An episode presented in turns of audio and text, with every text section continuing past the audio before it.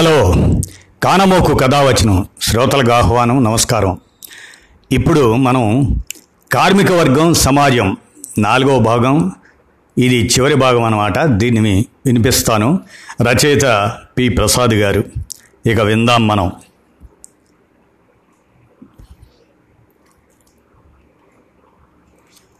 కార్మిక వర్గం సమాజం.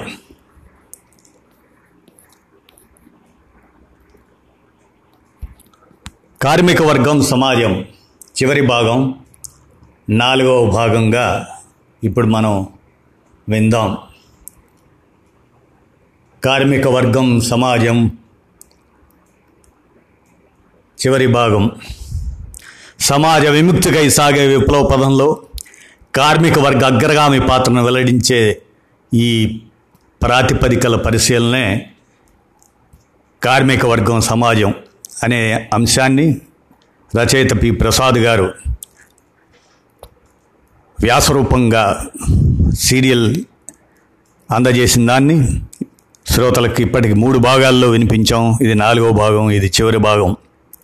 శ్రామిక వర్గ విప్లవ ప్రియులారా శతాబ్దాలుగా వ్యవసాయ లేదా కుల వృత్తులపై ఆధారపడి దీనంగా హీనంగా బతికి తొలిసారి గ్రామీణ ప్రాంతాల్ని వదిలి పారిశ్రామిక మరియు సేవా రంగాల్లోకి ప్రధానంగా వలస శ్రామికులు అడుగుపెట్టారు. వారి వృత్తికి ప్రవృత్తికి మధ్య చాలా కాలం అగాధం కొనసాగుతుంది. అది వృత్తిరీత్యా పట్టణ అదే అర్బన్ శ్రామిక వర్గంగా ప్రవృత్తిరీత్యా గ్రామీణ రూరల్ శ్రామిక వర్గంగా కొనసాగుతుంది. ఒకవైపు తమ నూతన ఉపాధిలో వృత్తి నైపుణ్యం పొందుతూనే అది పెట్టుబడి చేత పూర్తి స్థాయి శ్రామిక వర్గంగా క్రమంగా మలసబడుతూ ఉంటుంది. మరోవైపు శ్రామిక వర్గంగా తమ సహజ కర్తవ్యాల్ని నిర్వర్తించనివ్వకుండా వారి ప్రవృత్తి నియంత్రిస్తుంది. నిజానికి ఇది పెట్టుబడి ప్రయోజనాలకు లాభిస్తుంది. అందుకే వలస కార్మిక వర్గాన్ని పెట్టుబడిదారీ వర్గం ప్రోత్సహిస్తుంది. తరతరాల గ్రామీణ ప్రవృత్తి వారి నరనరాల్లో జీర్ణించుకొని ఉంటుంది. అది అపరిమిత సహనశీలతతో కూడినది.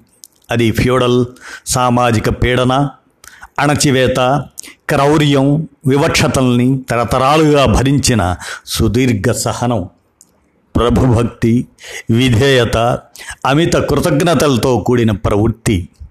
గ్రామీణ సంప్రదాయ శ్రమవృత్తుల నుండి బయటపడ్డాక కూడా పాత మానసిక ప్రవృత్తి చాలా కాలం వారిలో కొనసాగుతుంది. అవే కాకుండా ఇంకా ఆయా యాజమాన్యాలకు కలిసి వచ్చే క్రిన్ కొన్ని ఇప్పుడు చెప్పబోయే సానుకూల అంశాలు కూడా ఉంటాయి. పూర్వ గ్రామీణ శ్రమ వృత్తులతో పోల్చితే కొత్త శ్రమ వృత్తుల ద్వారా మెరుగైన కూలీ వారికి లభిస్తుంది. పూర్వ గ్రామీణ బ్రతుకులతో పోల్చితే కొంత సామాజిక ఆత్మగౌరవంతో పనిచేసుకునే అవకాశం లభిస్తుంది. వీటి వల్ల తమకు గతంలో పని కల్పించిన గ్రామీణ ఆసాముల కంటే కొత్త ఆసాములు కొంత మెరుగైన వాళ్ళుగా వాళ్ళ కళ్ళకు తొలి దశలో కనిపిస్తారు. అంటే పాత గ్రామీణ ప్రభువుల కంటే కొత్త పట్టణ ప్రభువులు కొంత ఉదారంగా కనిపిస్తారు. అయితే ఒక తేడా ఉంటుంది. గతంలో గ్రామీణ ప్రభువుల పట్ల వారి ప్రభుభక్తిలో భయం ప్రధానాంశం కాగా నూతన ప్రభుభక్తిలో సానుకూల భావన ప్రధానాంశంగా ఉంటుంది. దీనివల్ల ఆయా యాజమాన్యాలకు ఉత్పత్తులు పెరుగుతాయి. అంటే సరుకులు సేవల రాబడి మరింత పెరుగుతుంది. అదే సమయంలో వారి విధేయత వల్ల ఆయా యాజమాన్యాలకి పారిశ్రామిక ప్రశాంతత కూడా లభిస్తుంది. ఇదో కోణం. మరో కోణం కూడా చూద్దాం. ఎప్పుడైనా ఎక్కడైనా ఒకవేళ వారిలో కూలి దాహం పెరిగిందనుకుందాం. లేదంటే ప్రాణాపాయ సంఘటనలు అభద్రత నుండి కోరికలు పుట్టి వాటికై డిమాండ్ చేసే ఆలోచన ఏర్పడిందే అనుకుందాం. అంటే నాటి లేబర్ మార్కెట్లో ఉనికిలో ఉన్న సగటు కూలీ కోసం వారు డిమాండ్ చేయకపోవచ్చు. కానీ మరి కొద్ది కూలీ పెంపు లేదా ప్రమాదాల్లో నష్టపరిహారం కోసం అడిగే కోరిక తలెత్తిందని అనుకుందాం. వెంటనే వారిని నియంత్రించేది ప్రాంతీయ పరాయీకరణ భావన. ఎక్కడి నుండో వచ్చి ఇక్కడ డిమాండ్ చేస్తే మన భవిష్యత్తు ఏమిటనే అభద్రతా భావం వారి మెదళ్ళను ఆవహిస్తుంది. వెంటనే వారి కోరికను నియంత్రిస్తుంది. ఈ నేపథ్య పరిస్థితిగతుల వల్ల వలస శ్రామికులు వృత్తిరీత్యా పెట్టుబడిదారీ యాజమాన్యాలకి అవసరమైన సరుకులు మరియు సేవలు గూడ్స్ అండ్ సర్వీసెస్ని సాపేక్షికంగా తక్కువ కూలీకి అందిస్తారు. కానీ ప్రవృత్తి రీత్యా నాటి లేబర్ మార్కెట్లోని సగటు కూలీ కోసం వారిని డిమాండ్ చేయనివ్వదు. ఫలితంగా ఓవైపు సంప్రదాయ స్థానిక కార్మిక వర్గంతో పోల్చితే వారు ఎక్కువ గంటలు పనిచేస్తారు. ఉత్పాదకత ప్రొడక్టివిటీ కూడా వారి వల్ల ఎక్కువ లభిస్తుంది. మరోవైపు స్థానిక కార్మిక వర్గం కంటే తక్కువ కూలీకి పనిచేస్తారు. ఓవైపు యాజమాన్యాలకు వృత్తిరీత్యా ఉత్పత్తులు సేవల్ని అధిక స్థాయిలో చేకూర్చుతారు ఇంకోవైపు ప్రవృత్తిరీత్యా కూలి కోసం డిమాండ్ చేయకుండా యాజమాన్యాలకి ప్రశాంతతని అందిస్తారు. ఇలా అనేక విధాలుగా వలస కార్మిక వర్గం వల్ల పెట్టుబడిదారీ వర్గాలకు లాభదాయకమే. వలస శ్రామిక వర్గం వల్ల వివిధ పారిశ్రామిక వాణిజ్య యాజమాన్యాలకి లభించే ఈ సుస్థిర ప్రశాంతతకు హఠాత్తుగా భంగం కలిగించేదే కరోనా సంక్షోభం. కరోనాను బూచిగా చూపించి శ్రామిక వర్గాలతో పాటు సకల పీడిత తాడిత ప్రజలపై ఒకవైపు ప్రభుత్వాలు రాజకీయ దాడుల్ని తీవ్రతరం చేస్తున్న మాట నిజమే. అదే సమయంలో మరోవైపు కోట్లాది వలస కార్మికుల జీవితాలను కరోనా ఒక కుదుపుకు గురి చేసింది. అది వారి మానసిక ప్రవృత్తిని మార్చివేసేందుకు ఒక కారకంగా పనిచేసింది. అది నిల్వనీటి మడుగులో రాయిని విసిరినట్లయింది. అది వలస శ్రామిక చరిత్ర గమనంలో ఒక మలుపు. అదో కొత్త భౌతిక ప్రాతిపదికగా మారచ్చు. నూతన ప్రభువర్గం దాని పట్ల వలస కార్మికుల భక్తి ప్రపత్తులు సుస్థిరమైనది కాదు. అవి మంచు వలె కరిగి రోజు వస్తుంది. వారిపై సాగే శ్రమదోపిడియే వారి కళ్ళు తెరిపిస్తుంది. ఈ కరోనా సంభవించకపోయినా ఏదో ఓ రోజు వారిలో చలనం మొబిలిటీ ప్రారంభం కాక తప్పదు. అదో సహజ పరిణామ క్రమం తీసుకుంటుంది. దానికి బదులు ఓ అసహజ పరిణామ క్రమానికి కరోనా కారణమైంది. సహజ పరిణామ క్రమం ప్రకారం చలనం తొలుత యాదృచ్ఛిక మెరుపు సమ్మెల రూపం లేదా కనీసం మెరుపు నిరసనల రూపం తీసుకోవచ్చు. అయితే తొలి దశలో వారు సహనం కోల్పోయే క్రమం ఎప్పటికైనా పని స్థలాలలోనే సాధారణంగా ప్రారంభం అవుతుంది అంటే వారిలో రాజకీయ ప్రక్రియ వర్గ కసితో ప్రారంభమవుతుంది. వారిలో సాధారణంగాను సహజంగాను రాజకీయ కసి ముందుగా చోటు చేసుకోకపోవచ్చు. ఇలా వారిలో తొలుత పెట్టుబడిదారీ వర్గాలపై ఆగ్రహం పెరిగే క్రమంలో వారి మనసుల్లో ఏర్పడే ఖాళీ స్థలాన్ని రాజకీయ వ్యవస్థ భర్తీ చేస్తుంది. అంటే కార్మిక శాఖ పోలీస్ శాఖ ప్రజాప్రతినిధులు ఇతర ప్రభుత్వ శాఖలు తుదకి న్యాయ వ్యవస్థ వారికి ఎదురుగా మధ్యవర్తులుగా ప్రత్యక్షమవుతాయి. పని స్థలాల్లో జరిగే వర్గ పోరాటాల వల్ల వారిలో ఏర్పడే ఆగ్రహాన్ని చల్లార్చే రాజ్య కర్తవ్యాన్ని అవి చేపట్టి ఆ కార్మికుల్ని తమ దారిలోకి తెచ్చుకోదొస్తాయి. ఫలితంగా కొత్త మధ్యవర్తిత్వ స్థానాలు ఆ కార్మికుల మెదళ్ళని క్రమంగా ఆవహిస్తాయి. ఒకవేళ మాకు మా యాజమానులు న్యాయం చేయకపోతే మా తరపున ప్రభుత్వం ఉందనే ఆశలకు వారు గురవుతారు. ఇది సహజ పరిణామ క్రమం. తద్భిన్నంగా వర్గ కసి కంటే ముందుగా రాజకీయ కసి ఏర్పడే కొత్త ప్రక్రియ ద్వారా నేడు వలస కార్మిక వర్గంలో నూతన చలనం న్యూ వేవ్ ఆఫ్ మొబిలిటీ ఏర్పడటం ఒక అసహజ పరిణామమే. తమతో పంచేయించుకునే ఆయా యాజమాన్యాలు కార్మిక వర్గాన్ని తొలుత రోడ్డును పడేస్తాయి లేదా కార్మిక వర్గం రోడ్డెక్కడానికి కారణమవుతాయి. ఆ తర్వాత వారి సమస్యల్ని ఎంతో కొంత పరిష్కరించి లేదా పరిష్కరిస్తున్నట్లు నమ్మించి రోడ్డు మీద నుండి పనుల్లోకి ఆ కార్మిక వర్గాన్ని ప్రభుత్వాలు నెడతాయి. పెట్టుబడిదారులకి కార్మికులకి మధ్య వివాదాలలో ప్రభుత్వాలు మధ్యవర్తిత్వ పాత్రను పోషిస్తాయి. అందుకు భిన్నంగా ఇప్పుడు కోట్లాది వలస కార్మిక వర్గాన్ని మొదటిసారి ప్రభుత్వమే రోడ్డును పడేసింది. తద్వారా ప్రభుత్వ విభాగాలు మధ్యవర్తిత్వ హోదాని కోల్పోయాయి. నేడు వారిని ఎవరు మధ్యవర్తిత్వం చేయాలి? ఎవరు బుజ్జగించి పనిలోకి పంపించాలి? ఇదో ప్రశ్న. కొత్త భౌతిక స్థితి కూడా. రాజ్యంలో ఒక విభాగమే న్యాయ వ్యవస్థ. దాని స్థాపిత లక్ష్యం రాజ్యానికి కేంద్రకంగా అంటే న్యూక్లియస్గా ఉండే శ్రమ దోపిడీ వర్గాన్ని కాపాడటమే. రాజ్యపు ఆఖరి అంచుల్లో కక్షలో స్వేచ్ఛగా పరిభ్రమిస్తున్నట్లు నటిస్తూ దాని కేంద్ర స్థానంలోని దోపిడీ వర్గాన్ని కాపాడేదే న్యాయ వ్యవస్థ. అది ఇప్పుడు వలస కార్మికులను బుజ్జగించే పనికి దిగింది. అయితే దానికి ముందు అది తన పరపతిని తనకి తానే కోల్పోయింది. వలస శ్రామికుల్ని తమ సొంత గ్రామాలకు వెళ్ళనివ్వకూడదని కార్పొరేట్ శక్తులు భావించిన నేపథ్యంలో న్యాయ వ్యవస్థ వ్యవస్థీకృత వ్యూహాత్మక మౌనం పాటించింది. వలస కార్మికులు ఆకలితో చస్తుంటే అత్యంత సంయమనంతో అది మౌనం వహించింది.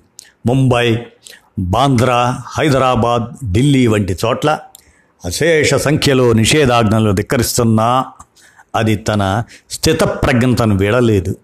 ఎర్రటి ఎండల్లో నెత్తి మూటలతో చెప్పులు లేక బొబ్బలెక్కే కాళ్ళతో పచ్చి బాలింతలతో వృద్ధులతో పసిపిల్లలతో రాలిన శవాల్ని రోడ్డు పక్కకు వదిలేస్తూ మిలియన్ల మంది పాదయాత్ర సాగిస్తున్న దృశ్యాల్ని ఘోషల్ని అది కళ్ళతో చూడకుండా చెవులతో వినకుండా పెదవి విప్పకుండా గొప్ప నిగ్రహాన్ని పాటించింది. రైలు పట్టాలపై నిండు ప్రాణాలు కోల్పోయిన సందర్భంలో న్యాయ వ్యవస్థ తలుపులు కొట్టినప్పుడు అది వ్యూహాత్మక మౌనం వీడక తప్పలేదు. అయితే అది తన బాధ్యత కాదని ప్రకటించగలిగింది. తమ కార్ఖానాలలో పునఃప్రారంభం కానున్న పని కోసం వారిని అందుబాటులో ఉంచాలని కార్పొరేట్ శక్తులు భావించిన కాలంలో న్యాయ వ్యవస్థ అంకిత భావంతో తన విధిని నిర్వహించింది. అందుకోసం తన బట్టలను తానే వంటి మీద నుండి తొలగించుకున్నది. అది నలుగురిలో వివస్సరగా మారి తీవ్ర నవ్వులు పాలు కావడానికి కూడా సిద్ధపడింది. నిజానికి కార్పొరేట్ శక్తుల కోసం ఇంతటి త్యాగమూర్తిగా న్యాయ వ్యవస్థ మారింది. అదే కార్పొరేట్ శక్తుల అవసరాల కోసం హఠాత్తుగా నేడు మరో గొప్ప త్యాగానికి సిద్ధపడింది. నిన్నటి వరకు తాను వివస్త్రగా మారి కూడా వస్త్రధారి అయిన పౌర సమాజం ఎదుట ధైర్యంగా మధ్యవర్తిత్వ పాత్రధారిగా ముందుకు వచ్చింది. అది వలస కార్మికులను తిరిగి పెట్టుబడిదారి యాజమాన్యాలకు అప్పగించే విధిని చేపట్టింది. సువమోటో కేసులో అత్యవసరంగా మానవతా దృష్టితో ధర్మాసనం స్పందించి ఓ ఆదేశాన్ని ఇచ్చింది ఒకటి వలస కార్మికులపై వెంటనే కేసులు ఎత్తివేయాలి. రెండు రెండు వారాల్లో వారిని ప్రత్యేక రైళ్ళలో సొంత గ్రామాలకు చేర్చాలి. మూడు ఇళ్ళకు వెళ్ళాక వారికి ఉపాధిని కల్పించాలి. నాలుగు వారిని నిపుణ కార్మికులుగా మార్చటానికి తగు శిక్షణ ఇప్పించాలి. నిజానికి దాదాపు తొంభై శాతం మంది వలస కార్మికులు ఇప్పటికే కాలినడకన సొంత ఊళ్ళు చేరారు. మిగిలిపోయిన కొద్ది శాతం మందిని ఆయా యాజమాన్యాలు ఇప్పటికే నాడి పట్టుకొని చూచాయి పనిలో చేర్పించేందుకు ఆశలు పెట్టాయి. అడ్వాన్స్ జీవితాలని ఎరలుగా చూపించాయి. అయినా అందరి నుండి వచ్చిన జవాబు ముందు మా ఊరు వెళ్ళి వచ్చాకే మీ దగ్గర పని చేస్తాం అనేదే. ఇంకా ఎన్నాళ్ళు వాళ్ళు తమ ఇళ్ళకి వెళ్ళలేకపోతే అంతకాలం ఆలస్యం జరిగేదే. ఈ నేపథ్యంలో ధర్మాసనం శ్రామిక రైళ్ళపై సత్తరంగా స్పందించడం గమనార్హం. అదేవిధంగా వారిని తిరిగి పనిస్థలాలకు త్వరగా రప్పించుకునే పెట్టుబడిదారి వాణిజ్య యాజమాన్యాల అవసరాల్ని నెరవేర్చాల్సిన మధ్యవర్తిత్వ విధిని ఇప్పుడు అది చేపట్టాలి. కార్పొరేట్లు తనకు అప్పగించిన విధిని నిర్వర్తించాల్సి ఉన్నది. అందుకై నేడు ధర్మాగ్రహంతో ఉన్న వలస కార్మిక వర్గాన్ని సంతృప్తిపరిచి తిరిగి వెనక్కి రప్పించుకునే చారిత్రక కర్తవ్యాన్ని ధర్మాసనం చేపట్టాల్సి ఉంది. ఈ రాజకీయ నేపథ్యంలోనిదే తాజా తీర్పు. ఒక మాటలో చెప్పాలంటే అసహజ తిరుగు వలస ప్రక్రియ రివర్స్ మైగ్రేషన్ ప్రాసెస్లో న్యాయ వ్యవస్థ వ్యూహాత్మక మౌనం పాటించింది. తిరిగి చేపట్టాల్సిన తిరుగు వలసల ప్రక్రియ రివర్స్ మైగ్రేషన్ ప్రాసెస్ సందర్భంలో అది క్రియాశీలక పాత్ర చేపడుతుంది.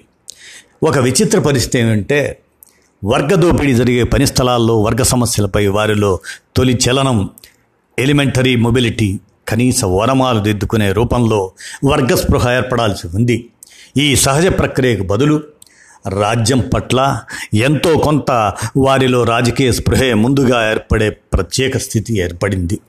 ఇదో ప్రత్యేక భౌతిక ప్రాతిపదిక. కోట్లాది మంది వలస కార్మికుల మెదళ్ళు నేడు కొత్త చలనానికి క్షేత్రాలుగా మారుతున్నాయి. నేడు వారి మానసిక ప్రవృత్తి మారుతుంది. ఇంతవరకు వారిని చేరే ప్రయత్నం శ్రామిక విప్లవ శక్తులు చేయలేకపోవచ్చు. అది బలహీనతతో వైఫల్యమో అవగాహన లోపము రాజకీయ దార్శనికత లయమియో భౌతిక పరిస్థితి రాజకీయ పరిపక్వం చెందకపోయిన ఫలితమో అనే సమీక్షని భావి చరిత్రకి వదిలేద్దాం. ఇప్పుడు వలస కార్మిక వర్గమే శ్రామిక వర్గ శక్తుల్ని వెదుక్కునే కొత్త భౌతిక స్థితి ముందుకు వస్తుంది. ధవళ వస్త్రధారిగా తళతళ కాంతులతో పుష్కలంగా భ్రమలను సృష్టించే శక్తితో ప్రారంభ చలన సమయంలో వలసక శ్రామిక వర్గం ఎదుటికి రావాల్సిన ధర్మాసనం వెలవెలాపోయి వివస్త్రధారిగా ముందుకు రావాల్సిన దుస్థితి ఏర్పడింది. అంటే వారిని రాజకీయంగా చైతన్యపరిచేందుకు సాధారణ పద్ధతుల్లో కంటే శ్రామిక వర్గ విప్లవ శక్తులకు ఓ అనువైన భౌతిక స్థితే. ఇది కూడా ఒక కొత్త భౌతిక ప్రాతిపదికే కాబట్టి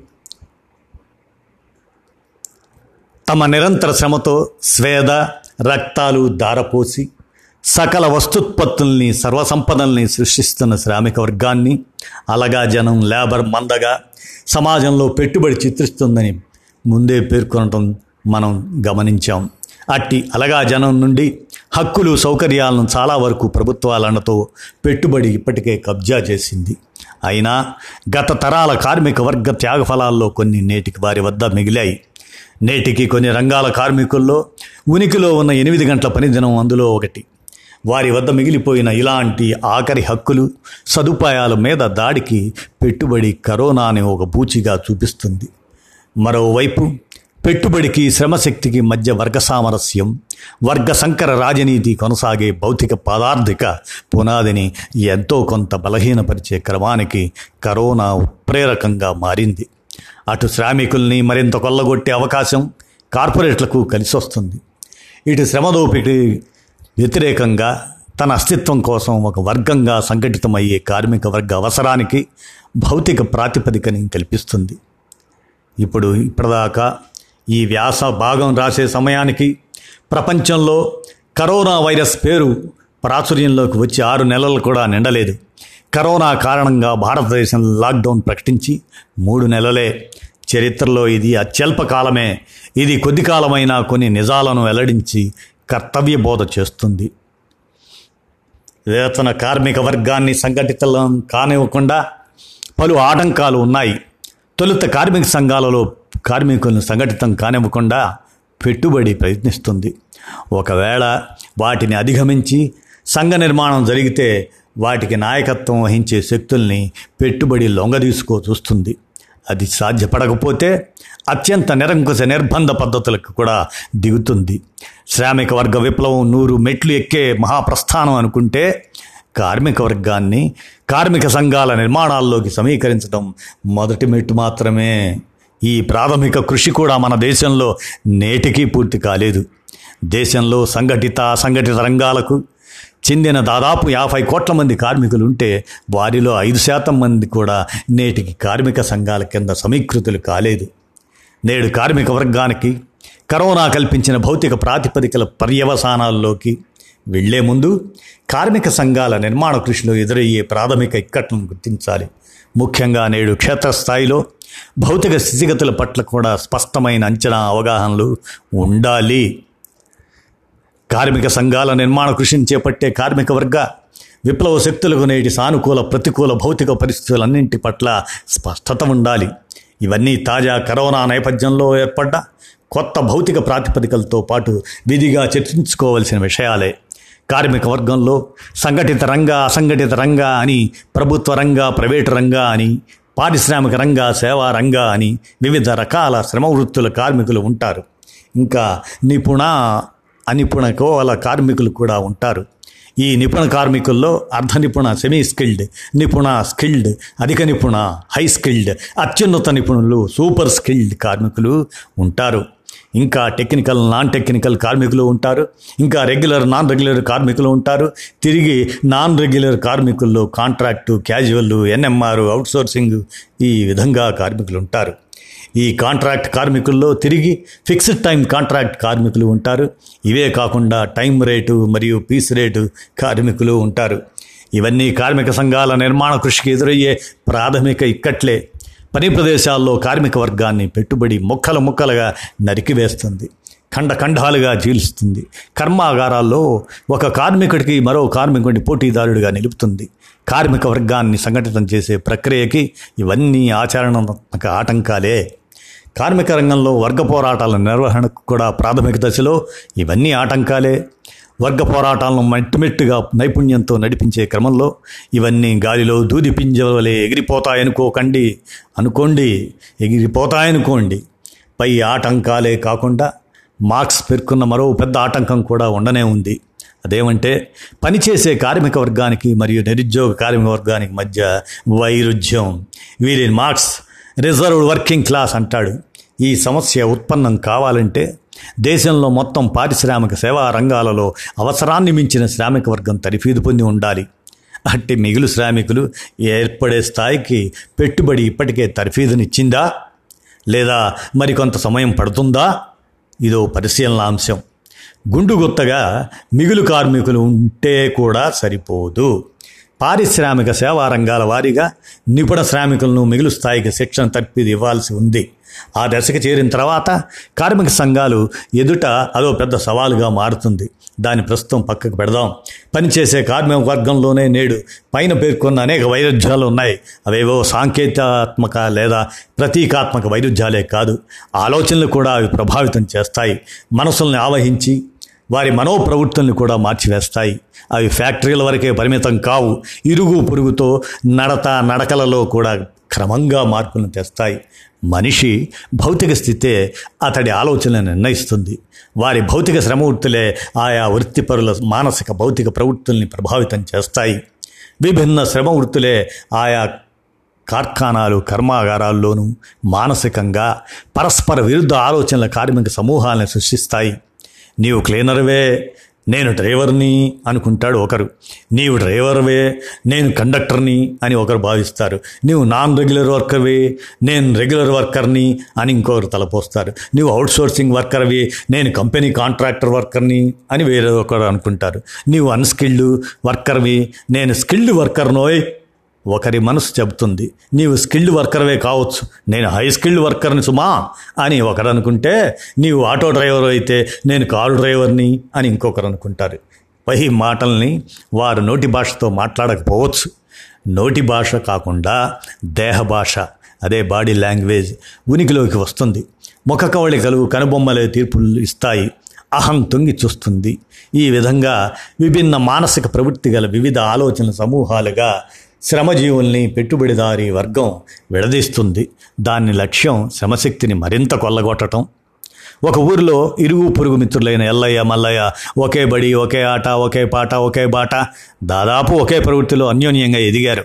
ఒకే కర్మాగారంలో ఇద్దరికి ఒకేసారి పని దొరికింది. కానీ Ellaiah contract worker Mallaiah casual worker. ఊళ్ళో ఒకే అట్టడుగు సామాజిక తరగతి వాళ్ళే. ఫ్యాక్టరీలో కూడా ఇద్దరు నాసిరకం జీతంతో అతి దుర్భర శ్రామికులే. అయినా అప్పటి వరకు వారి మధ్య వైరుధ్యం లేదు. వారి శ్రమ వృత్తుల్లోని చిన్న తేడా వారి మానసిక ప్రవృత్తికి దారితీసి మానసికంగా విడదీస్తుంది. నివాసం వారి మానసిక ప్రవృత్తిని సుదీర్ఘకాలం దాదాపు ఒకటిగానే ఉంచింది. కానీ కర్మాగారం వారిని విడదీసింది. అవును పెట్టుబడి కార్మిక వర్గాన్ని చీల్చి శ్రామికుల్ని కార్మిక సంఘాలలో ఐక్యం కానివ్వదు. పెట్టుబడి పన్నిన విభజించి పాలించే వ్యూహంలో దొరికిన పావు వలస శ్రామిక వర్గం. ఏదేని? ఓ పారిశ్రామిక ప్రాంతంలో ఏదైనా? ఓ ఫ్యాక్టరీ కర్మాగారం వద్దకే వద్దాం. కేవలం వలస కార్మికులే పనిచేసే ఇటుక బట్టి కార్ఖానా ఇతర సేవారంగం వంటివి కాకుండా ఇటు స్థానిక కార్మికులు అటు వలస కార్మికులు ఒకే చోట పనిచేసే సంస్థనే. ఉదాహరిద్దాం. వంద మంది కార్మికులు పనిచేసే ఒక కర్మాగారాన్ని ఉదాహరణగా తీసుకుందాం. వారిలో రెండు వంతులు అంటే అరవై ఆరు మంది స్థానిక కార్మికులైతే ఒక వంతు అంటే ముప్పై మూడు మంది స్థానికేతరులు అనుకుందాం.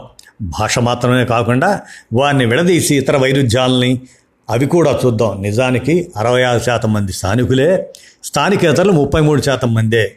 ఇవి అంకెల్లో బలాలు.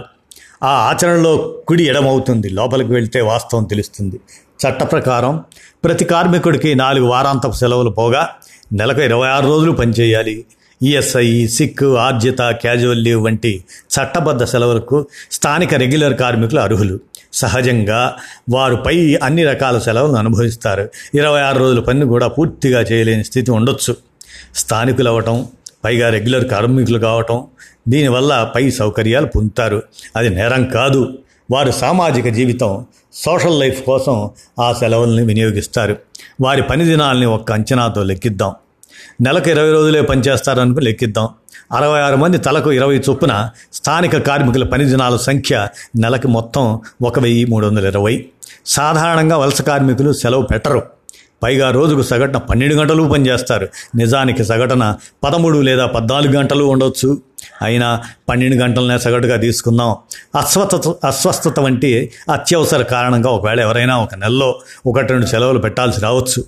ఆ మేరకి పన్నెండు గంటల్లో సగటు పనిని పెంచి ఆ లోటును భర్తీ చేస్తారు. కావున సగటున ఒక్కొక్క వలస కార్మికుడు నెలకు ముప్పై రోజులు రోజుకు పన్నెండు గంటల చొప్పున పనిచేస్తాడని లెక్కిద్దాం. పన్నెండు గంటలంటే ఒకటిన్నర పని దినంతో సమం. ఒక్కొక్కరు నెలకు నలభై ఐదు పని దినాలు ముప్పై మూడు మంది తలకు నలభై ఐదు చొప్పున నెలకు మొత్తం పని దినాలు. సంఖ్య ఒక వెయ్యి నాలుగు వందల ఎనభై ఐదు. స్థానిక ప్రజల దృష్టిలో స్థానిక కార్మికులకు ఉద్యోగాల్లో పెద్దపీట వేస్తున్నట్టు చెప్పుకునే ఓ చోటు ఇది. ఆచరణలోకి వస్తే మొత్తం కార్మికుల్లో అరవై ఆరు శాతం మంది మొత్తం పని దినాల్లో నలభై ఏడు శాతం పని మాత్రమే చేస్తారు. ముప్పై మూడు మంది వలస కార్మికులవి యాభై మూడు శాతం పని దినాలకు పెరిగింది. అందుకే వలస కార్మికుల వల్లనే తమ పరిశ్రమలు సేవా రంగాలు నడుస్తున్నట్లు పెట్టుబడిదారులు ప్రచారం చేస్తారు. పైగా స్థానిక కార్మికుల్ని సోమరిపోతులు పని దొంగలు అరాచకవాదులుగా ప్రచారం చేస్తారు.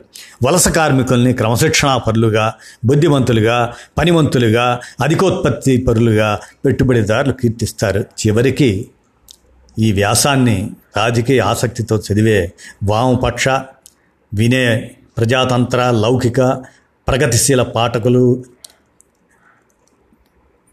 వినేవారు కొందరిపై కూడా ఈ ప్రచార ప్రభావం ఏదో మేరకు ఉంటుంది. ఇది దాచేస్తే దాగే నిజం కాదు.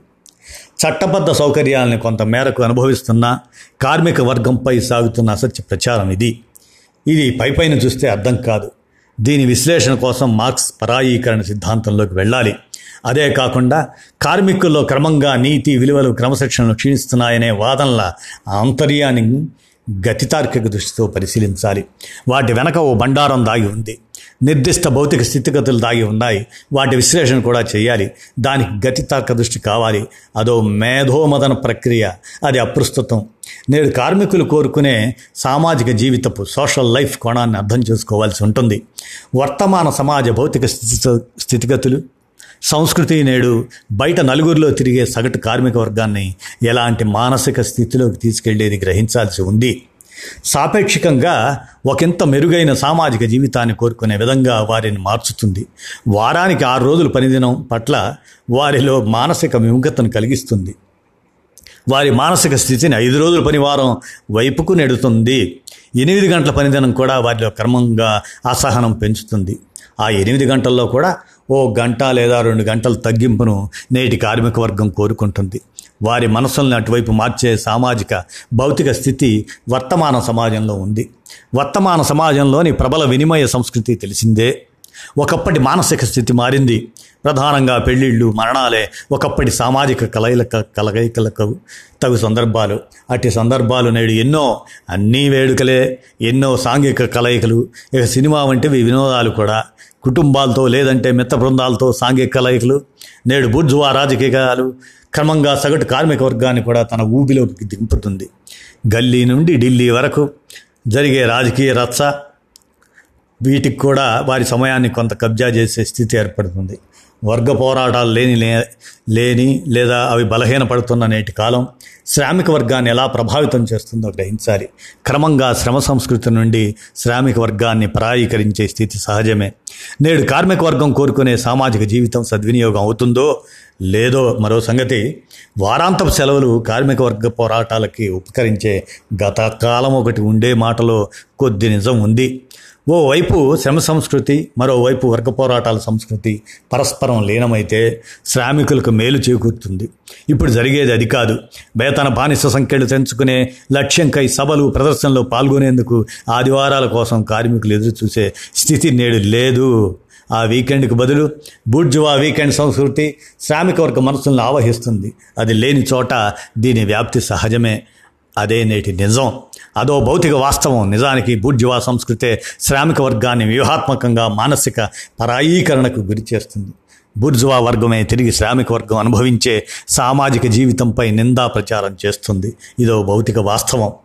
వర్తమాన సామాజిక భౌతిక స్థితిగతులను బట్టి తాము మరింత ఎక్కువ సామాజిక జీవితకాలం అనుభవించాలని నేటి సాధారణ శ్రామిక వర్గ మానసిక స్థితి కోరుకుంటుంది. కానీ పెట్టుబడిదారీ వాణిజ్య వర్గాల కోరికలు తద్భిన్నంగా ఉన్నాయి. ఇదో వైరుధ్యం. ఈ గైరుహాజరులు కావడం ఎక్కువ సెలవులు పెట్టడం పని ఎగవేతలకు కారణాలు వ్యక్తిగతంగా విడివిడి కార్మికులు వెతికితే దొరకవు.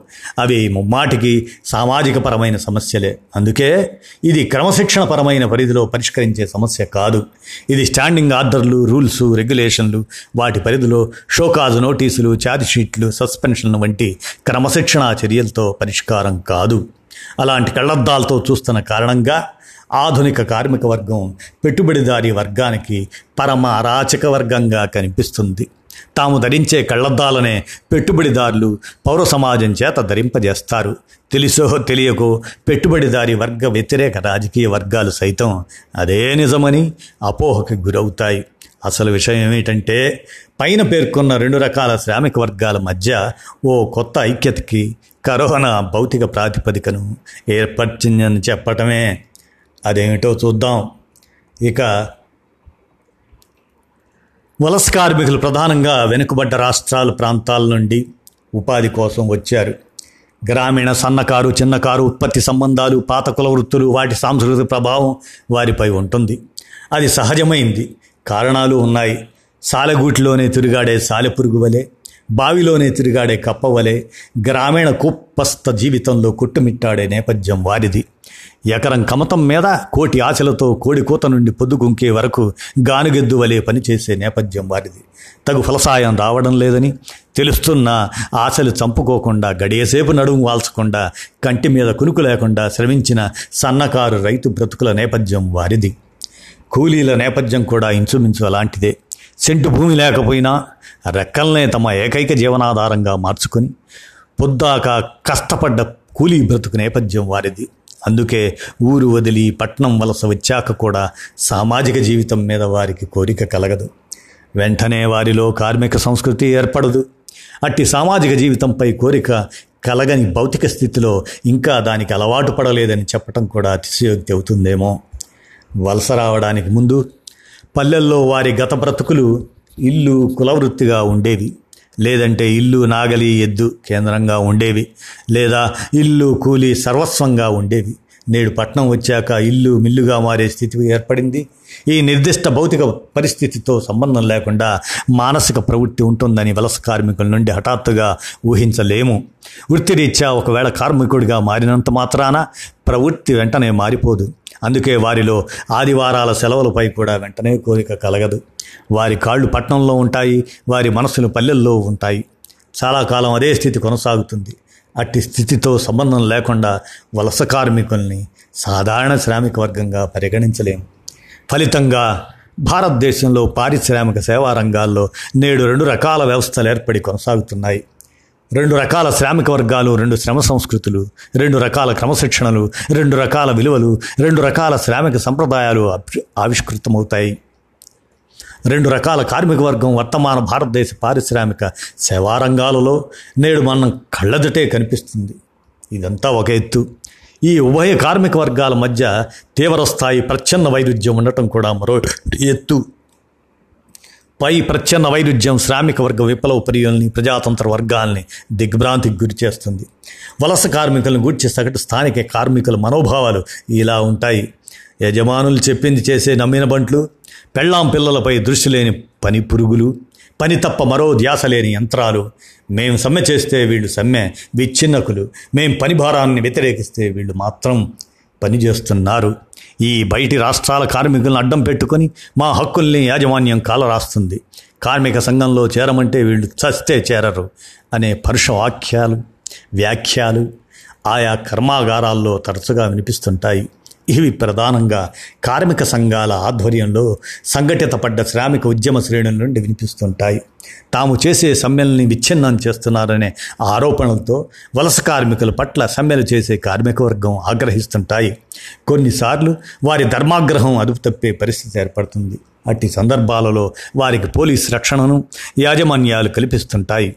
అందుకే సాధారణంగా ఆయా ఫ్యాక్టరీల ఆవరణలోనే వీరికి నివాస వసతిని యాజమాన్యాలు కల్పిస్తాయి. ఇకపోతే వలస కార్మికుల వైపు నుండి చూద్దాం. సుదూర ప్రాంతాల నుండి భాష తెలియని చోట్లకు వచ్చి బిక్కుబిక్కుమంటూ బతికే దుస్థితి వారిది. కార్మిక సంఘాలలో చేరే సంసిద్ధత మానక మానసిక స్థితి ఉండదు. అలాంటి సంస్కృతి కూడా ఉండదు. అట్టి భౌతిక స్థితిలో అనివార్యంగా వలస కార్మికులు తమ యజమానులపై ఆధారపడక తప్పదు. వారిని సమర్థించటం కాదు. అది వారి భౌతిక స్థితి. నిజానికి పైన పేర్కొన్న రెండు రకాల శ్రామిక వర్గాల మధ్య ఉండేది మిత్ర వైరుధ్యమే. అయినా మానసిక విభజన ఏర్పడి పరస్పర విరుద్ధమైన ప్రచ్ఛన్న శిబిరాలుగా చీలిన స్థితి ఉంది. ఇది ఎవరి ఇష్టాయిష్టాలతో సంబంధం లేని ఓ భౌతిక సత్యం. అట్టి నిర్దిష్ట స్థితిలో కరోనా సమస్య తలెత్తి వారి మధ్య సమీకరణాల్లో మార్పు తెస్తున్నది. నేడు అదో కొత్త సానుకూల భౌతిక ప్రాతిపదిక. కరోనాను బూచిగా చూపించే సాధారణ కార్మిక వర్గం పనిదినం ఎనిమిది గంటల నుండి పన్నెండు గంటలకు పెంచుటకు ప్రభుత్వాల ద్వారా కార్పొరేట్లు ప్రయత్నాలు చేస్తున్నాయి. ఇప్పటికే అనేక రాష్ట్రాల ప్రభుత్వాలు ఇట్టి ఉత్తర్వులు ఇచ్చాయి. ఇది ఇప్పటి వరకు ఎనిమిది గంటల పని సౌకర్యాన్ని అనుభవించిన కార్మిక వర్గం మీద దాడి. ఇది వారి సామాజిక జీవితంని కబ్జా చేసే పథకం. ఇది ఇలా ఉండగా మరోవైపు వలస శ్రామిక వర్గంలో కొత్త చూపు కొత్త ఆలోచనలు ప్రారంభమవుతున్నాయి. వలస కార్మికులు క్రమంగా తమ యాజమాన్యాల పట్ల కాంట్రాక్టర్ల పట్ల ప్రభుత్వాల పట్ల తమ గత అంచనా అవగాహన భక్తిభావం ఆశల్ని కోల్పోతున్న స్థితి క్రమంగా ఏర్పడుతుంది. అది నేడు బీజ రూపంలోనే ఉండొచ్చు. అది ప్రబల శక్తిగా మారుతుందో లేదో ఇప్పుడే చెప్పలేము. అది పరిస్థితులపై ఆధారపడి ఉంటుంది. అది శ్రామిక వర్గ విప్లవ శక్తుల యొక్క సమీకరణ శక్తి సామర్థ్యాలపై కూడా ఆధారపడి ఉంటుంది. కొత్త క్రమం రూపుదిద్దుకున్న భౌతిక సత్యం నేడు కళ్ళెదుటే కనిపిస్తుంది. కార్మిక సంఘాలు లేకుండా తమకు ఏ భవిష్యత్తు లేదనే భావన వారిలో ఏర్పడే వీలుంది. ఒకవేళ అంతవరకు ఎదగకపోయినా ఇప్పుడు వర్క్ కాంట్రాక్టర్ల మీద కొన్ని సౌకర్యాల కోసం ఒత్తిడి తెచ్చే కొత్త స్థితి వస్తుంది. ఇదే వ్యాసంలోని దీన్ని పైన వివరించడం చేశారు. విన్నారు మీరు. వారు జీతబత్యాలతో పాటు కొన్ని హక్కుల కోసం ప్రయత్నించడానికి వీలైన కొత్త భౌతిక ప్రాతిపదిక ఏర్పడింది. ఈ క్రమంలో ఇప్పటి వరకు లేని సామాజిక జీవితాన్ని పొందే ఓ కొత్త ప్రయత్నం చేయొచ్చు. అసలు విషయం ఏమంటే పై రెండు రకాల శ్రామిక వర్గాల మధ్య పొందికలో వస్తున్న మార్పును గురించి చెప్పడమే.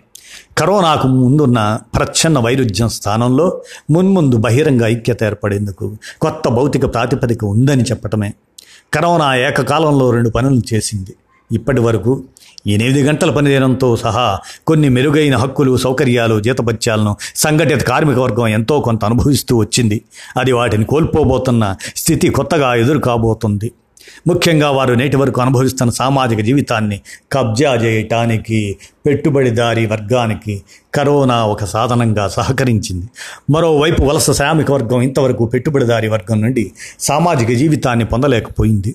అంతేకాకుండా మిగిలిన పలు సౌకర్యాలను కూడా అది పొందలేకపోయింది. వాటిని వలస కార్మికులు కొత్తగా పొందే ప్రయత్నాలకు కరోనా సాధనంగా సహకరిస్తుంది. ఈ రెండు పరిణామాలు పరస్పర విరుద్ధ దిశల్లో సాగుతాయి. పరస్పర వ్యతిరేక దిశల్లో అభిముఖంగా ప్రయాణం చేసే పరిస్థితికి పై ఉభయ రకాల శ్రామిక వర్గాల్ని నెడుతుంది. వ్యతిరేక దశల్ని దిశల్ని ఒక చోటుకు తెస్తుంది. అది క్రమంగా ఏకీకరణ చేస్తుంది. ఒక కార్మికుడి ప్రయాణం ఎనిమిది గంటల వైపు నుండి పన్నెండు గంటల వైపు దా దిశ వైపు సాగుతుంది. మరొక కార్మికుడి ప్రయాణం పదహారు గంటల నుంచి పద్నాలుగు గంటల వైపు లేదా పద్నాలుగు నుండి పన్నెండు గంటల వైపు సాగుతుంది. ఇది కేవలం పని గంటల సమస్యకు మాత్రమే పరిమితం కాదు. గ్రాట్యుటీ పిఎఫ్ ఈఎస్ఐ మరియు హక్కులు ముఖ్యంగా జీతభత్యాలు తదితర అంశాల్లో కూడా పై రెండు రకాల కార్మిక వర్గాల ప్రయాణాలు కూడా ఇలాగే వ్యతిరేక దిశలో సాగుతాయి. తద్వారా పై ఉభయ రకాల కార్మిక వర్గాల మధ్య ఇప్పటికీ ఇప్పటి వరకు ఉన్న దూరం క్రమంగా తగ్గే అవకాశం ఏర్పడుతుంది. ఈ విరుద్ధ దిశల ప్రయాణం ఇద్దరిని కలిపే విధంగా ఉంటుంది. ఇంతవరకు దూరంగా ఉన్న రెండు రకాల కార్మిక వర్గాల్ని ఏకదిశలోకి మళ్ళించి అనివార్యంగా దగ్గరికి చేర్చేందుకు కారణమవుతుంది. ఒక కార్మికుడి మీద ఎనిమిదికి బదులు పన్నెండు గంటల పనిదినం రుద్దాలని పెట్టుబడిదారులు ఒత్తిడి తెస్తారు. మరోవైపు ఇప్పుడున్న పదహారు గంటల పనిదినం బదులు పద్నాలుగు గంటలకు తగ్గింపు కోసం లేదా పద్నాలుగు నుండి పన్నెండు గంటలకి తగ్గింపుకై వలస కార్మిక వర్గం పోరాడేందుకు కొత్త భౌతిక ప్రాతిపదిక ఏర్పడుతుంది. వారు ఒత్తిళ్ళు తెచ్చే వీలుంది. ఇది ఒక నూతన పొందికకి దారితీసే అవకాశం ఉంది. ఏది ఏమైనా కరోనా తక్షణమే కార్మిక వర్గంపై ఫాసిస్ట్ దాడులకు బుర్జువర్గం చేతుల్లో సాధనంగా మారితే మారి ఉండొచ్చు. అదే సమయంలో శ్రామిక వర్గ విప్లవ శక్తులకి కొత్త భౌతిక ప్రాతిపదికలను కూడా కల్పిస్తుంది. వేతన జీవులను ఇప్పటి వరకు రాజ్యం ఉద్యోగ వర్గంగా శ్రామిక వర్గంగా విభజించింది. అలాగా జనం లేబర్ మంద పేర శ్రామిక వర్గాన్ని వ్యతిరేకంగా ఉద్యోగ వర్గానికి ప్రత్యేక హోదా కల్పించింది. శ్రమ సంస్కృతికి వ్యతిరేకంగా తెల్లచొక్కా సంస్కృతిని పోటీగా నిలబెట్టింది. కరోనా కాలంలో తెల్ల చొక్కా ఉద్యోగుల పింఛన్దారుల డిఏ వగైరా హక్కుల కాలరాతకు రాజ్యం దిగింది. అంతేకాకుండా ఇంతవరకు తమ ఉద్యోగాలకి జీవితాలకి ఎట్టి ఇబ్బంది లేదని నమ్మిన మరో భద్రలోకం కూడా ఉంది. అంటే సాఫ్ట్వేర్ హార్డ్వేర్ వంటి అధిక ఆదాయ ఉద్యోగ వర్గం అది. వారికి కూడా ఈ స్వల్ప కరోనా కాలం ఒక గుణపాఠం నేర్పింది. ఒక కలం పొట్టుతో వార్షిక వేతన పెంపు హైక్స్ను సాఫ్ట్వేర్ దిగ్గజ కంపెనీలు సైతం ఆపివేశాయి. కొన్ని కంపెనీలు జీతంలో ఐదు శాతం నుండి పదిహేను శాతం కోతలు పెట్టాయి. ఇంకా క్యాంపస్ ఎంపికలకు కూడా స్వస్తి చెప్పాయి. బెంచి మీద పెట్టిన ఉద్యోగుల్లో తమ గతి ఏమిటనే భయం కూడా వెంటాడుతుంది. యూరప్ అమెరికాల్లో ఉద్యోగ ఆశలకు గండి కొట్టింది ఇప్పటి వరకు కార్మికుల్ని చులకనగా చూసిన తెల్ల చొక్కా ఉద్యోగ వర్గం కరోనా కాలంలో రాజ్యం చేతుల్లో భంగపడుతుంది. యాతావాత ఏమిటంటే శారీరక శ్రమ చేసే కార్మికుల పట్ల తెల్ల చొక్కా ఉద్యోగ వర్గపు చూపులో కొంత దగ్గరి భావం ఏర్పడే వీలుంది. వారి నడకలో కూడా ఓ దగ్గర అడుగులు వేసే అవకాశం ఉంది. మున్ముందు ముందడుగులుగా పడే అవకాశం ఉంది. సాధారణ కార్మిక వర్గానికి వలస కార్మిక వర్గానికి మధ్య ఐక్యత పెరిగి వారు ఉభయలు కార్మిక సంఘాలలో కలిసికట్టుగా సమీకృతమయ్యేందుకు భౌతిక ప్రాతిపదిక ఏర్పడింది. తెల్ల చొక్కా ఉద్యోగ వర్గానికి శ్రామిక వర్గానికి మధ్య ఇప్పటి వరకు గల అగాధం కొంత మేరకు తగ్గే వీలుంది. దాంతోపాటు ఆ మేరకు ఐక్యత పెరిగే వీలు కూడా పెరిగిందనవచ్చు. వలస కార్మిక శ్రామిక వర్గానికి ఇటీవల కాలినడక సందర్భంగా పౌర సమాజం నుండి వ్యక్తమైన సానుభూతి సహకారాలు ఈ క్షణంలో ముగిసిపోయేవి కాదు. వలస కార్మిక వర్గం మున్ముందు పని ప్రదేశాల్లో తమ మెరుగైన బ్రతుకులకై చేసే కృషికి అవి కొనసాగే వీలుంది. ఫలితంగా పరస్పర ఐక్యత పెరిగే వీలు ఉందని కూడా చెప్పవచ్చు. ఇప్పటి వరకు సాధారణ కార్మిక వర్గం పట్ల పనిబద్ధకస్తులు క్రమశిక్షణ రహితులు అనే అపోహలు దురభిప్రాయాలు ప్రజల్లో ఉన్నాయి. ఇప్పుడు పని గంటల పెంపుదల వంటి ప్రభుత్వ నిరంకుశ విధానాలతో అట్టి అపోహలు తొలగవచ్చు. పైగా విశాఖ ఎల్జీ పాలిమర్స్ ప్రమాదాల వంటి దుర్ఘటనల నేపథ్యంలో కార్మిక చట్టాలు ఫ్యాక్టరీ భద్రతలకై కార్మిక చట్టం కార్మిక వర్గం పట్ల ప్రజల్లో సదభిప్రాయం ఏర్పడవచ్చు. పరస్పర ఐక్యత పెంచే భౌతిక ప్రాతిపదిక పెరుగుతుంది. ఈ విధంగా తాజా కరోనా కారణంగా ఏర్పడే నూతన భౌతిక పరిస్థితులు ముమ్మాటికి మిత్రవర్గాల మధ్య దూరాన్ని తగ్గిస్తుంది. కార్పొరేట్ వర్గాలపై ప్రజల్లో ద్వేషాన్ని పెంచుతుంది. ఇరవై లక్షల కోట్ల ప్యాకేజీ పంపిణీ తీరుతెన్నులు కరోనా కాలంలో రిలయన్స్ వంటి కార్పొరేట్ సంస్థల ఆస్తులు ఆకాశానికి ఎదగటం బాంబే స్టాక్ ఎక్స్చేంజ్ ప్రపంచంలో టాప్ టెన్ సంస్థల్లోకి ఎదగవాగటం పెట్రోలు డీజిల్ ధరల పెంపు వంటి చర్యలు నిదానంగానైనా మధ్యతరగతి వర్గంతో సహా దేశ ప్రజల్ని ఆలోచింపజేస్తుంది. కరోనా బూచిని చూపించి ప్రభుత్వాల అండతో కార్పొరేట్ శక్తులు చేస్తున్న ప్రజా వ్యతిరేక విధానాలని క్రమంగా అర్థం చేసుకుంటారు. ఇవన్నీ భవిష్యత్తులో శ్రామిక వర్గ నూతన కదలికకి ప్రేరణగా ఉపయోగపడే అంశాలుగా మారే అవకాశం ఉంది. శ్రామిక వర్గ విప్లవ శక్తుల నిర్మాణ కృషికి కొత్త స్ఫూర్తిని కొత్త బలాన్ని ఇచ్చే కొత్త భౌతిక ప్రాతిపదికలుగా మారతాయి. ఇవన్నీ రానున్న సమీప భవిష్యత్తులో శ్రామిక వర్గ విప్లవ సంస్థలు శక్తుల రాజకీయ కృషికి సానుకూల అంశాలే. అవి సద్వినియోగం చేసుకోగలవా? చేసుకోలేకపోతే ఏం జరుగుతుంది? అనేది మనం పరిశీలిస్తే చరిత్రలో శ్రామిక వర్గ విప్లవాలకి కాలం చెల్లిందనే వాదనలు ఒట్టి బూటకం. అది మోసపూరితం కూడా. సమాజ నిర్మాణంలో మనుగడలో నిర్వహణలో గమనంలో కార్మికుల పాత్ర నేటికి తరగలేదు. పైగా పెరిగింది. ఆధునిక యుగంలో మానవ జాతి సమస్త మనుగడకి సరుకే మూలాధారం. సరుకుల ఉత్పత్తికి మాత్రమే శ్రమశక్తి ఆధారం కాదు. ఉత్పత్తి ప్రక్రియతో పాటు మరో మూడు ప్రక్రియలు ఉన్నాయి అవే ఒకటి ఉత్పత్తి రెండవది పంపిణీ మూడవది సరఫరా నాలుగవది వినియోగం స్థూలంగా ఈ నాలుగు ప్రక్రియలతో కూడినవే ఆయా దేశాల ఆర్థిక వ్యవస్థలు. వాటిపై రాజకీయ వ్యవస్థలు ఉంటాయి. పై నాలుగు ప్రక్రియలు శ్రామిక వర్గం లేకుండా ఒకరోజు మనుగడ సాగించలేవు. వేతన కూలీలు లేకపోతే ఈ నాలుగు ప్రక్రియలు స్తంభిస్తాయి వారు పారిశ్రామిక రంగంలోని శ్రామికులనైనా సేవా రంగాల కార్మికులైనా కావచ్చు. పైన పేర్కొన్న నాలుగు ప్రక్రియలకి ఇంకా వందలాది అనుబంధ శ్రమ వృత్తులు ఉంటాయి వాటిలో ఎందులోనైనా పనిచేయవచ్చు ఈ అన్ని రకాల శ్రమవృత్తులు లేకుండా సమాజ మనుగడ లేదు. మొత్తం ఆర్థిక వ్యవస్థకి మూలాధారము మరియు ప్రాణాధారము శ్రమశక్తే. అట్టి శ్రామిక వర్గానికి నేడు కాలం చెల్లిందనటం దగాకోరు ప్రచారం మాత్రమే. ప్రాణవాయువు లేకుండా ప్రాణం ఉంటుందని చెప్పటం అంటే అబద్ధం అది ఇది అసత్య ప్రచారమే కాదు పరమ వక్రీకరణ కూడా ప్రజల కళ్ళు కప్పటానికి పెట్టుబడి పనిన వ్యూహం ఇది. ప్రధానంగా కార్మిక వర్గానికి తన సొంత శక్తి సామర్థ్యాలపై నమ్మకం ఏర్పడనివ్వకుండా పన్నిన వ్యూహం ఇది. దాంతోపాటు కార్మిక వర్గ మిత్రవర్గాల్లోనూ అపనమ్మకం కలిగించే పెను వ్యూహం ఇది. శ్రామిక వర్గ విప్లవాలకు లేదా శ్రామిక వర్గ నాయకత్వాన సాగే విప్లవాలకు భవిష్యత్తులో కాలదోషం పట్టిందనే అపోహను వ్యాప్తి చేసే ప్రచార వ్యూహం ఇది. బూర్జవా వర్గం పన్నిన ఈ వ్యూహం కొంతవరకు ఫలించింది. ఇది మధ్యతరగతి వర్గాన్ని అపోహకు గురి చేయడం దాని వరకే పరిమితం కాదు. సామ్యవాద రాజకీయ సంస్థల క్రియాశీల శ్రేణుల్లో సైతం కొద్ది మేరకు సిద్ధాంత రాద్ధాంత చర్చలకు దారితీస్తుంది రష్యా చైనాల్లో విప్లవాల తర్వాత ఏర్పడ్డ సోషలిస్ట్ ఆర్థిక వ్యవస్థలు కాలగతిలో విఫలమయ్యాయి. ఈ నిజాన్ని ఉపయోగించుకొని భవిష్యత్తులో కార్మిక వర్గ విప్లవాలకు కాలం చెల్లిందనే ప్రచారం శ్రమదోపిడి వ్యవస్థ జోరుగా చేపట్టింది.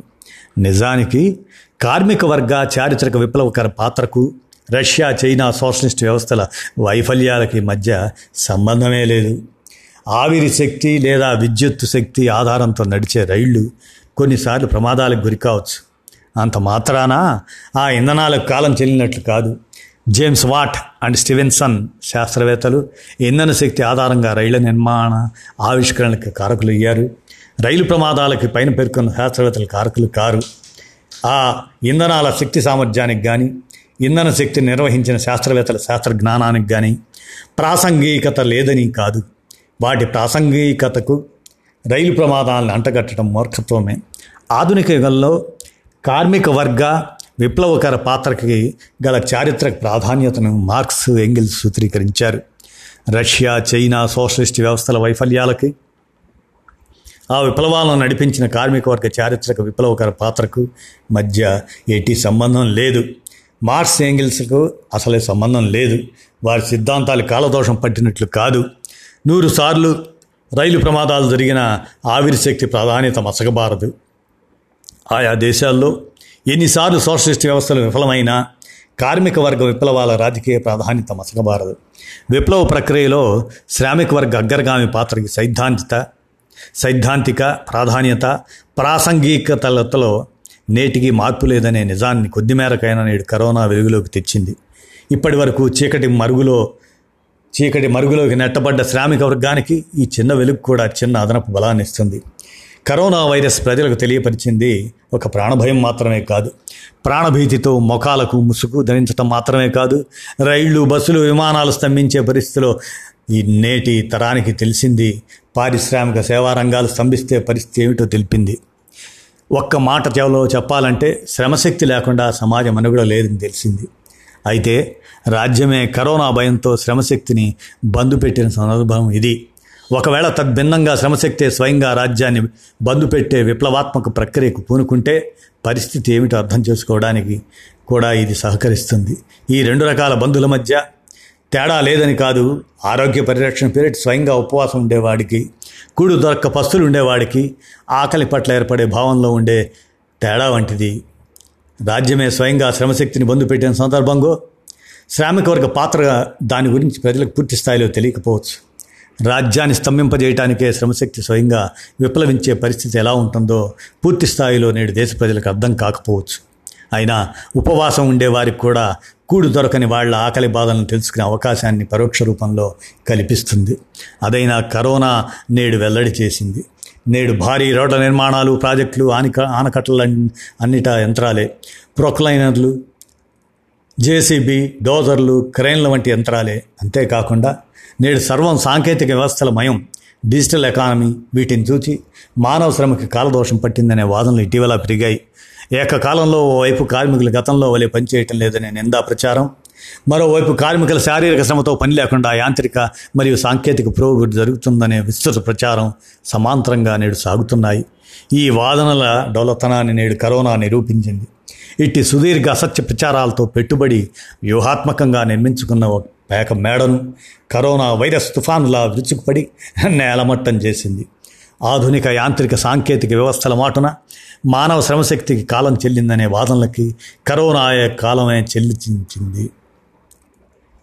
చీమల దండుల్లా తూనీగల సమూహాలుగా వలస కార్మికులు లాక్డౌన్ కాలంలో హఠాత్తుగా రోడ్లెక్కి దేశ ప్రజలను నివ్వరపరిచారు. వాళ్ళ నడక నడతలే దేశ ప్రజల కళ్ళల్లో పడింది.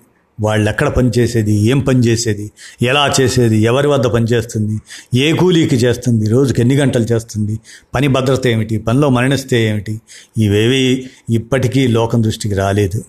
చెప్పులు లేని కాళ్ళతో ఎర్రటి ఎండల్లో ఆకలి దప్పులతో చంటి పిల్లలతో బాలింతలతో వృద్ధాప్యంలో సైతం హైవేలపై కాలినడకన సాగిన కన్నీటి పాదయాత్రలు మాత్రమే నేడు లోకం దృష్టికి వచ్చింది. అది కేవలం ఒక్క నెల లేదా రెండు నెలల విషాదమే. మిగిలిన మొత్తం జీవితకాలపు విషాదం సంగతి ఏమిటి? ఈ అన్నిటికంటే ముఖ్యమైన మరొకటి ఉంది. కుహనా ప్రజాతంత్ర గణతంత్ర సర్వసత్తాక లౌకిక భారతదేశంలో సుమారు పదిహేను కోట్ల మంది వలస కార్మికులకి కార్మిక చట్టాలు లేవు కార్మిక సంఘాలు లేవు. ఇన్నాళ్ళు చీకటి కుట్రకు బలవుతున్న నిజం నేడు దేశ ప్రజల దృష్టికి వచ్చింది. ఏదో కోటి మందో లేదా రెండు కోట్ల మందో వలస కార్మికులు ఉన్నారని ఇంతవరకు ఉన్న అంచనాలు తారుమారయ్యాయి. కార్మిక సంఘాలకి సైతం ఇంత సంఖ్యలో ఉన్నట్టు తెలియదని చెప్పాలి. ఏ దేశంలోనైనా రెండు రకాల జనాభాలు ఉంటాయి. సాధారణ జనాభా వేరు శ్రామిక జనాభా వేరు. మొదటి జనాభాలో రెండో రకం జనాభా శాతం ఆయా దేశాల ఆర్థిక సామాజిక రాజకీయ స్థితిగతులను బట్టి ఇంకా నాగరిక సాంస్కృతిక స్థాయిల్ని బట్టి ఉంటుంది. ఇటు పిల్లలను అటు వృద్ధుల్ని కాకుండా శ్రామిక జనాభాని లెక్కిస్తారు. నేటికి దేశ శ్రామిక జనాభాలో సుమారు అరవై శాతం మంది వ్యవసాయ రంగంలో ఉన్నారని గణాంకాలు వెల్లడిస్తున్నాయి. ఈ స్థితిలో పదిహేను కోట్ల మంది వలస కార్మికుల ప్రాధాన్యతను విశ్లేషించాలి. వలస కార్మికుల్లో ఒకవేళ పది నుండి ఇరవై శాతం మంది ఆధునిక వాణిజ్య పంటలు పండించే ప్రాంతాల వ్యవసాయ శ్రమూర్తులు పనిచేస్తున్నారని అనుకుందాం. మిగిలిన అధిక శాతం మంది వలస కార్మికుల్ని పారిశ్రామిక సేవా రంగాలు తమలో విమిడ్చుకున్నాయని అర్థం. ఇది ఎంతో గొప్పగా అభివృద్ధి చెందుతున్నట్లు ఘనప్రచారం చేసుకుంటున్నా. భారత ఆర్థిక వ్యవస్థకు కూడా శారీరక శ్రమ చేసే శ్రామిక వర్గంపై ఆధారపడి ఉందని వెల్లడిస్తుంది. నేడు రెండున్నర ట్రిలియన్ డాలర్ల జీడిపితో కూడిన ఆర్థిక వ్యవస్థ కానీ ఇరవై ఇరవై నాలుగుకి ప్రతిపాదిత ఐదు ట్రిలియన్ల డాలర్ల జీడిపి ఆర్థిక వ్యవస్థ కానీ శ్రమశక్తితో ముడి పడ్డదని రుజువవుతుంది.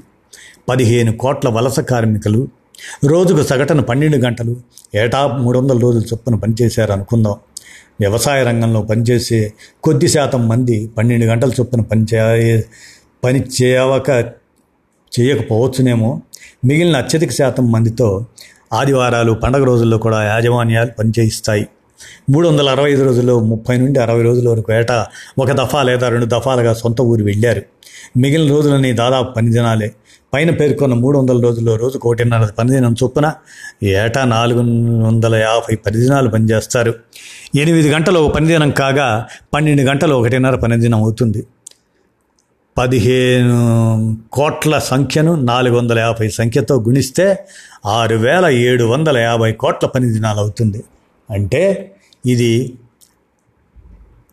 అరవై ఏడు కోట్ల యాభై లక్షల పని దినాలు. పైగా వీరిది బండచాకిరి వీరి పనిలో సాంకేతిక శ్రమ లేదా మేధో శ్రమ దాదాపు శూన్యం. అది మొత్తం శారీరక శ్రమయే. ఇలా దేశ ఆర్థిక వ్యవస్థలో సింహభాగం నేటికి శారీరక శ్రమశక్తే. ఈ భౌతిక సత్యాన్ని నేడు కరోనా నిరూపించింది.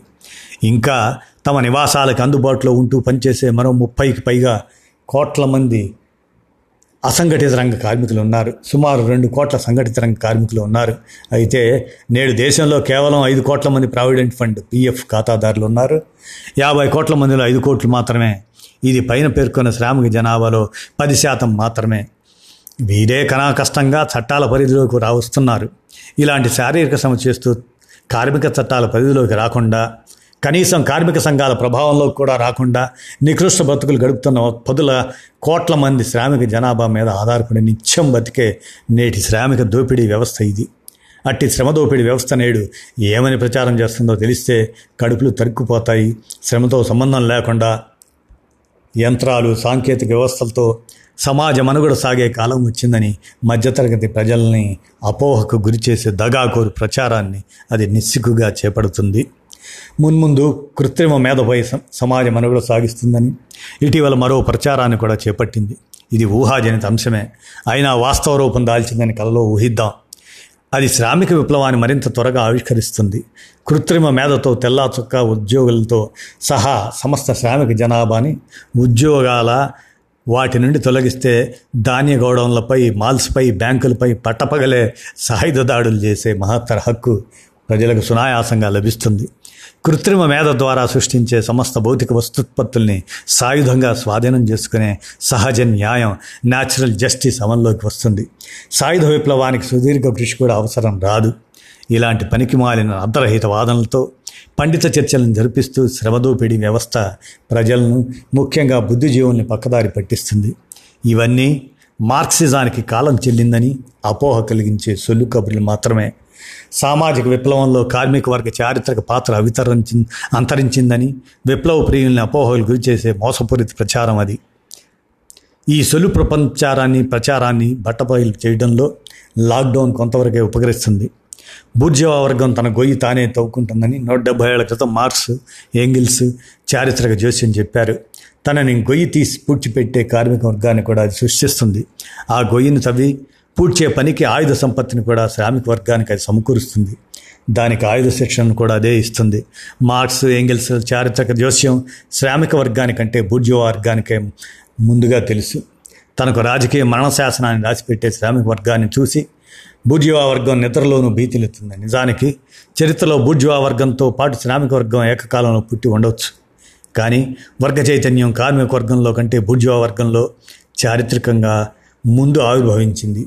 ఈ దోపిడి వర్గంలోని వర్గ చైతన్యం వల్లనే శ్రామిక వర్గం పట్ల ఉద్యోగ వర్గంలో భయం వెంటాడుతుంది. ఈ మైండ్ గేమ్ వెనక నేపథ్యం ఇదే. ఈ వ్యాస పరంపరలో ఉద్దేశం నేటికి శ్రామిక వర్గ విప్లవాలకి చారిత్రక ప్రాసంగికత ఉందని చెప్పటమే. వాటికి కాలదోషం పట్టలేదని చెప్పటమే. శ్రామిక వర్గాన్ని భర్తీ చేసే అగ్రగామి విప్లవకర వర్గం ఆధునిక యుగంలో మరొకటి పుట్టలేదని చెప్పటమే. దాన్ని మధ్యతరగతి భర్తీ చేస్తుందనే ప్రచారం నిజం కాదని చెప్పడమే శ్రామిక వర్గ విప్లవాలకు కరోనా కారణంగా భౌతిక ప్రాతిపదిక మరింత పెరిగిందనే నిజాన్ని చెప్పడమే. అంతే తప్ప కొత్తగా ఏర్పడే భౌతిక ప్రాతిపదికల నేపథ్యంలో శ్రామిక వర్గ విప్లవ సంస్థలు చేపట్టాల్సిన రాజకీయ నిర్మాణ కర్తవ్యాల గురించి రాస్తున్న వ్యాస పరంపరం కాదు ఇది. ఆయా శ్రామిక వర్గ విప్లవ సంస్థల కర్తవ్యం అది. అయితే ఒక విజ్ఞప్తితో ముగిస్తాం. ఇది శ్రామికుల చెమట మీద బ్రతుకుతూనే అదే చెమటను వెక్కిరిస్తున్న సంపన్న వ్యవస్థ. వారి నెత్తురుపై తమ సంపదను పోగేసుకొని బిలేనీర్లుగా పడగలెత్తుతూనే అదే నెత్తురు పల్సనిదిగా అవహేళన చేసే దగాకోరు ధనాస్వామ్య వ్యవస్థ. ఈ శ్రా ఏ శ్రామిక వర్గం శ్వేతరక్తాల్ని ఒడి ఒడిపి నెత్తుడి ముద్దలుగా మారి నిత్యం శ్రమిస్తున్నదో అదే నేడు రెండున్నర ట్రిలియన్ డాలర్ల జీడిపికి దాని స్థాయికి దేశ ఆర్థిక వ్యవస్థను చేర్చింది. ఏ శ్రామిక వర్గం బుర్జువా వర్గపు ఆస్తుల్ని హిమాలయ శిఖర స్థాయికి చేస్తుందో దాన్ని అది అలగాజనంగా నిందిస్తుంది. మరోవైపు అదే శ్రామిక వర్గం నిత్యం దారిద్ర్య దైన్యాలతో అమానుష దుస్థితి ద్రవస్థల మధ్య అటు చావకుండా ఇటు బతకకుండా నేడు నికృష్టంగా బతుకుతుంది.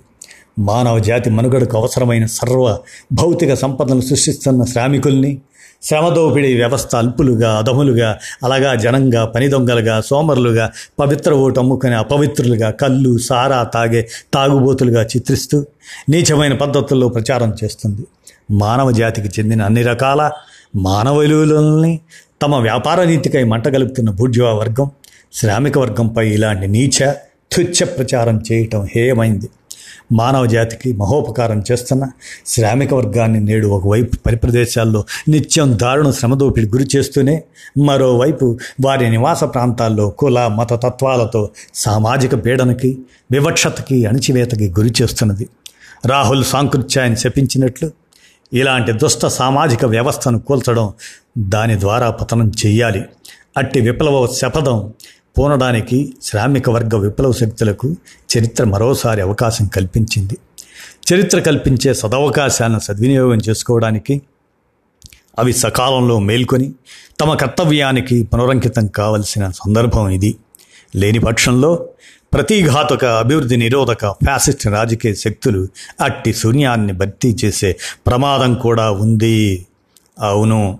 తమకు చరిత్ర అందించిన అవకాశాన్ని సకాలంలో చారిత్రక పురోగామి విప్లవ శక్తులు సద్వినియోగం చేసుకోలేకపోతే చరిత్రను వెనక్కి నడిపించే అభివృద్ధి నిరోధక పాసిస్ట్ శక్తులు రంగప్రవేశం చేస్తాయని గత చరిత్ర పలుమార్లు నిరూపించింది.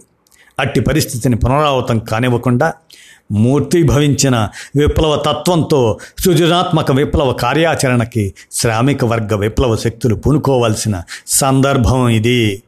అవి అందుకు పూనుకుంటాయని మనం అందరం ఆశిద్దాం అని ఇఫ్టు ప్రసాద్ పీపీ అంటారు.